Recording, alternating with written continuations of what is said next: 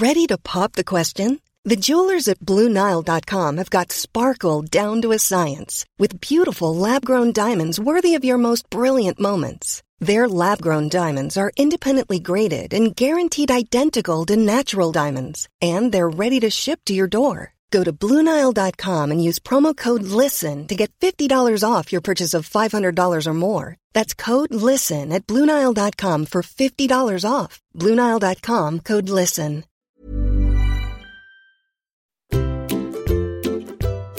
Because it was small and it stayed where it was in the sky, when I was a kid, I thought the moon used to follow you on long drives. I used to think snot was your brain leaking out of your nose.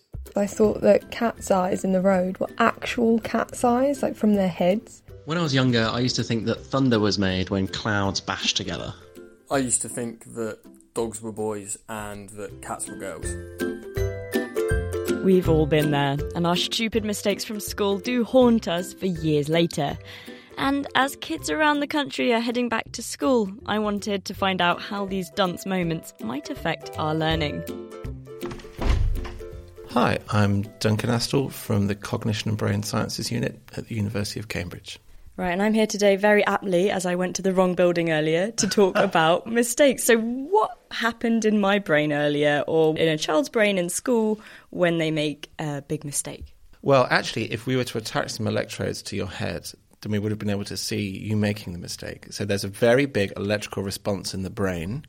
And people debate as to what exactly the signal corresponds to, but it seems to be very closely aligned to the moment in which you make an error. And so one popular view is that you recognizing the mistake and updating your model of the world. So, for example, our address. And is that the feeling you get when you just suddenly, like, the world freezes and you're like, oh no? Something's gone terribly wrong. Well, there's different types of mistakes, right? So there's like a little mistake or a little error, um, the kind of thing that we create in the lab and then study empirically.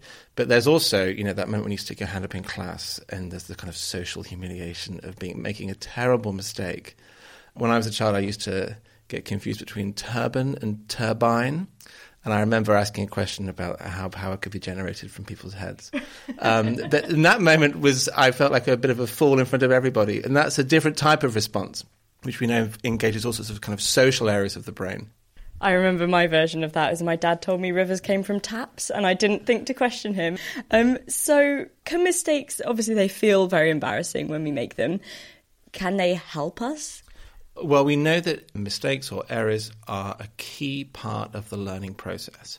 So, one very popular view of the way that we learn in general is that we use our model of the world that we've created to make predictions about what is going to happen next. So, when you're asking a question, really what you're doing is making a prediction. And then, when that prediction is violated, we know that you update your model. And actually, that moment when you realize the error is a key moment for updating your model of the world. And actually, you can get very rapid learning um, when people make mistakes. Right, so mistakes are great as long as we know we've made them. Yeah, exactly. Um, and actually, there's a big push in education to try and shift away from the idea of rewarding kids for getting everything right. Um, and instead of rewarding kids for kind of being more inquisitive in their learning and the effort that they put into that. And that's precisely because it recognizes that mistakes are a key part of learning well. When it comes to making mistakes, obviously, when you're growing up, you make lots, but I feel like mine haven't really tailed off. Do mistakes link in with your age? Yeah, um, they do. I don't think ever been studied directly, but if you if you look at different studies across ages, you find younger children tend to make more conceptual mistakes. So having a kind of fundamental misunderstanding about the way the world works, like rivers and taps, for example. Um, but that as we get older, whilst the mistakes might seem more important to us, they're much more about the detail of the world in which we live. Um, and then as we get older again, we tend to find that the mistakes change again, that they tend to be more about memory lapses. So making mistakes where it's not that we don't know the answer, it's just that we struggle to retrieve it in that moment. Right. And when it comes down to, um, I guess, little kiddies doing their homework and things, what's the best way uh, for parents to be helping them? Gosh, there's lots of great tips. Um, so one is to try and space learning out. So we know that if you try and block all uh, all the learning on a particular topic together, that tends to not be so great. But if you space learning out over time, so plan it properly, that's really beneficial because each time you reintroduce a topic or you revisit it, you strengthen the memory traces involved in it. Um, we know that sleep is really important. So when we sleep, um, a process called consolidation happens. That's when our our fragile memories from the day are turned into durable memories that can last a lifetime. And we know that people who have better quality sleep tend to show better consolidation or better memory retrieval over time. Um, curiosity is a really interesting thing. So if kids feel are made curious about something, and they obviously remember the stuff they're curious about. But when they're in that state of being curious, it turns out that they're also better at learning all sorts of other more mundane things. So when kids are curious about something, they're in a good place to learn. Um, right. So for kids like um, like oh, what kind of animal is that? Be like nine times tables. I think it has to it has to fit kind of yeah, it has to kind of fit conceptually with what you're trying to teach.